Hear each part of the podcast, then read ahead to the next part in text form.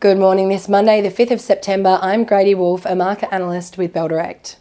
The Australian market closed 0.25% lower on Friday and edged out in its second straight week of losses, shedding 3.88% over the last five trading sessions in the index's worst trading week since June.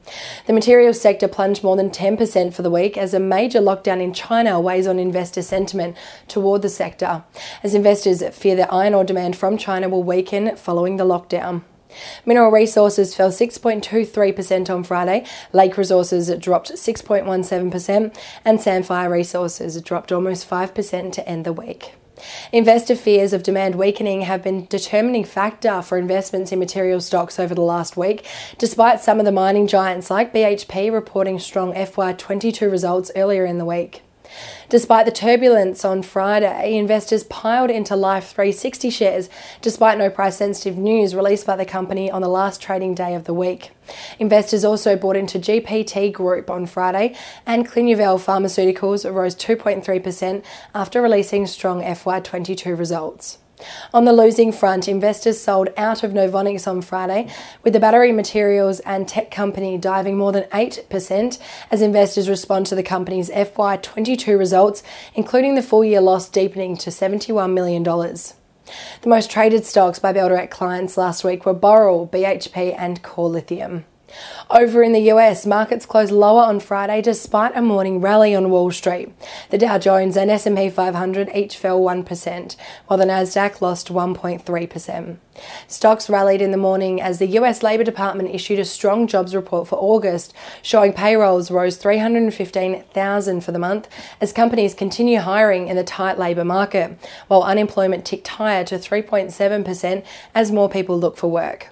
The sharp sell-off in afternoon trade, though, came as investor sentiment changed to believe the strong jobs report won't cause the Feds to act any less aggressively towards tackling inflation in the foreseeable future. Over in Europe, the key markets rallied, with the FTSE adding more than 1.8%, the DAX soaring 3.3% and the CAC jumping 2.2%. The G7 rolled out a plan to cap the price of Russian oil on global markets as part of a set of sanctions aimed at limiting Russia's revenue from oil sales without cutting off oil supply from Russia completely, which would send global oil prices soaring. Locally today, the ASX futures are expected to open 0.23% lower on the back of that sell-off on Wall Street on Friday. Taking a look at commodities, crude oil is trading just under 1% higher this morning, natural gas is down 4.07%, gold is up just under 1%, and iron ore is trading down 1%. On the economic data front, final retail sales data for July is released today, in addition to ANZ job ads data for August. Investors will be keeping a close eye on the RBA's interest rate decision for September, which is released tomorrow, as well as Australian GDP for second quarter out on Wednesday, followed by Australia's trade balance data out on Thursday. And to start the new week off, let's dive into some trading ideas for your consideration today.